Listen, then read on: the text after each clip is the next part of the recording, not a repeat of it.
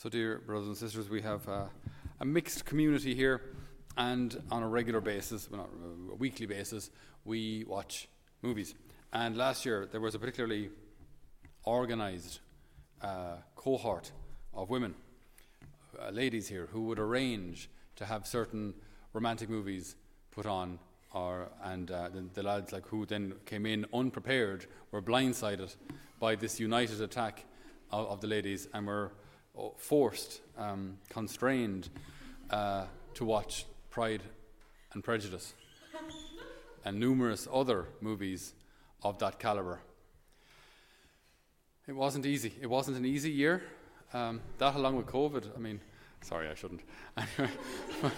but, but, okay, so the, it seems there's this propensity uh, in in certain people who shall remain nameless to watch you know romantic movies. Every, everyone seems to like, well not everyone, lot, many people, especially half of more or less half the population, very much seem to like certain romantic movies. Okay, so it's kind of a common enough theme. Even certain like some of the most famous plays, some of the most famous uh, blockbuster movies are that kind of theme of of unrequited love and that then becomes corresponded to love and you've got your Titanic with um, what's his name, Jack down shoveling coal, and you're one up above dining, and all that. And then they meet, and voila, they fall in love for like what two minutes or something. Then she pushes him off a, a nice bird. so that's what you get, and um, or like Romeo and Juliet, all these things. Everyone loves a good love story. You know, there's something that kind of it kind of. Uh, it, it, it, corresponds somehow to a, a desire that everyone has, and that is the desire to, to love and the desire to be loved. I think everyone has that. You know, we, we want to, I think we do, we do want to love someone. We want this kind of love to go somewhere. We want to be able to, to love someone. And it's also very nice to be able to receive love, to receive affirmation, to receive uh, the, the gift of, of another person, if you will. So these kind of romantic stories, they're, they're, they're part and parcel of, of our history and of our, of our media and music and everything. Okay, it's all over the place, this idea of, of a love story. What we don't often see is the connection between a love story and God's love for us. That step, that step can be kind of uh, difficult to, to comprehend, and admittedly, it's not as easy as Jack loves Jill, so they, you know, Jack then eventually gets down on one knee with a bit of a tremble and says, Jill, any chance, uh, you know, would you like to be buried with my people? And she says, of course I would. And then the man and wife all go, well, after the wedding ceremony. Uh, so that's easy enough to comprehend, okay? But God loving us as his bride his bride, the church. That's, that's not the easiest thing to get your head around. So I want to do two things tonight, tonight, if we may. One, we're not actually trying to go, we're not actually going to try and get our head around it and simply just accept it for what it is. I think if you try to understand it. It's like trying to understand any loving relationship. Like, why do they love each other? Or how do they love? Like, it, it, as soon as you try to kind of break it down or quantify it, it all just becomes a bit ridiculous if you try to scientifically analyze it. So we're not going to try.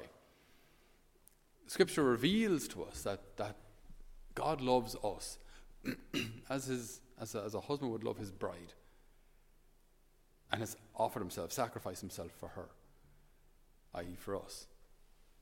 So, all of the Gospels, and, Luke then also wrote the Acts of the Apostles, so like the, the, the, the very tangible ministry of the apostles in that very, very early church. It's all ultimately and fundamentally a love story. It's, it's, it's what it is. Like, for God so loved the world that he gave his only Son, so that whoever believes in him might not perish but might have eternal life. That's, that's it. So God sends his Son. His Son then, if you will, offers himself, sacrifices himself, proves his love, his undying love for humanity. Why? So that they might be together for all eternity in heaven. That us, humanity, can be with him for, for all eternity in heaven. and the price, and this is often something we see in, in these love movies. Um, the, the, obviously, the, the story can't be straightforward or it's fairly boring and predictable.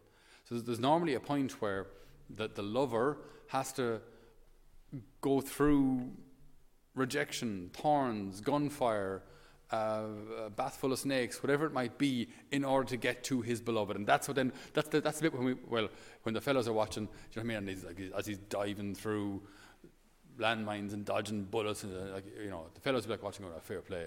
Fair play to us. The girls like, oh my goodness, that's so, so, see how much he loves her.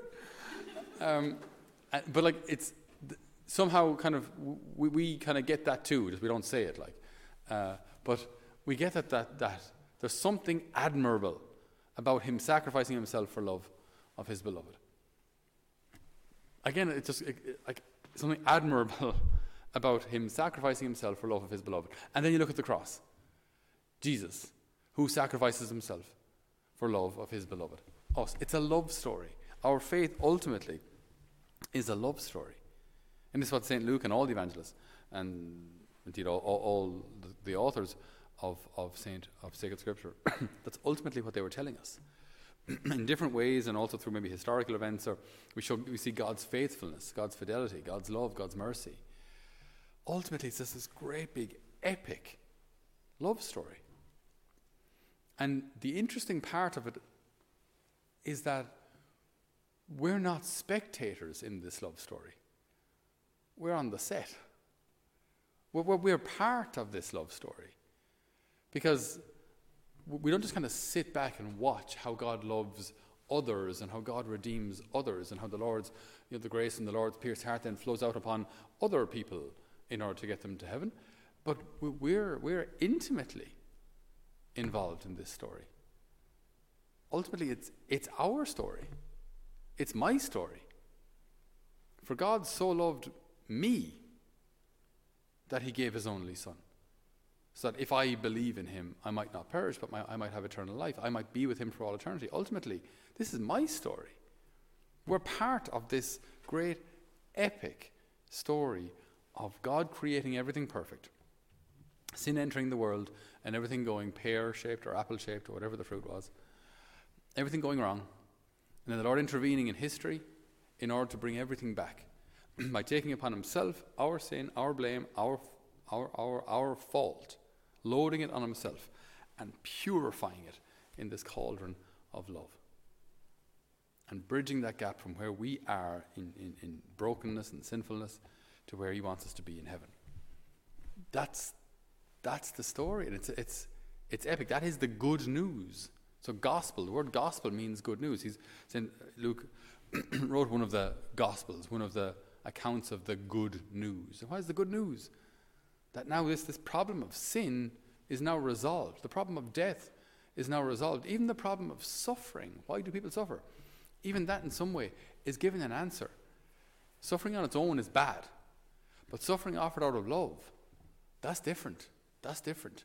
So even our suffering, then united to His, can, in some way, share in His mission of redemption, as St. Paul says to the, in his letter to the Colossians, I complete in my body that which is lacking in the sufferings of Christ for the sake of his church.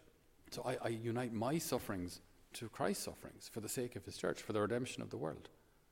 So we're not spectators in this play. We're not spectators in this epic drama. We are intimately, intimately involved in it. And that's the, this fantastic uh, truth that, that, that St. Saint Luke writes about but as such, in history, the story continues. His, his, his gospel is finished, but the, the Auswirkungen, the effects uh, of, of, of, of this story are still ongoing today. And each one of us is part of it. So you and I, we're, we're on the set of the Titanic. No, that's a bad one. Hold on. we're, we're on the set of Pride and Prejudice. Uh, okay. We're on the set of this love story. We're on the set of this. We're intimately involved. We're part of it. We're part of it. And what I do and what I say and how I act and how I correspond all makes a difference.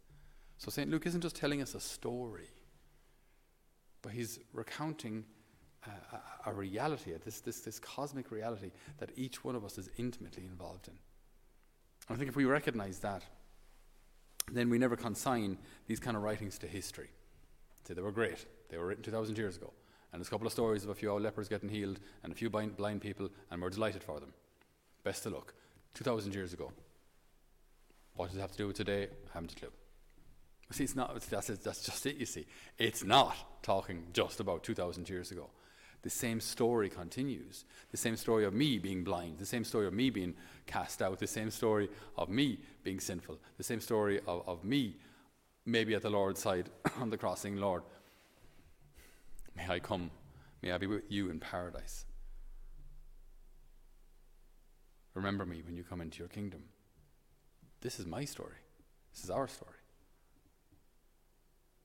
So as we hear every gospel, as we hear every account from Scripture, let us never forget that whatever the story is, in some way we're, we're involved. Either we continue that story on in history and pass it on to the next generation,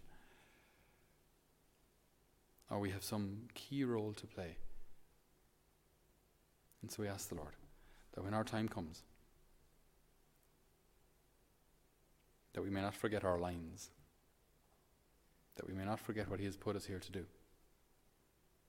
Lord, that we may be faithful to you in all things, and that we may be considered your friends, that we may join with our psalmist, your friends, O Lord, shall make known the glorious splendour of your reign.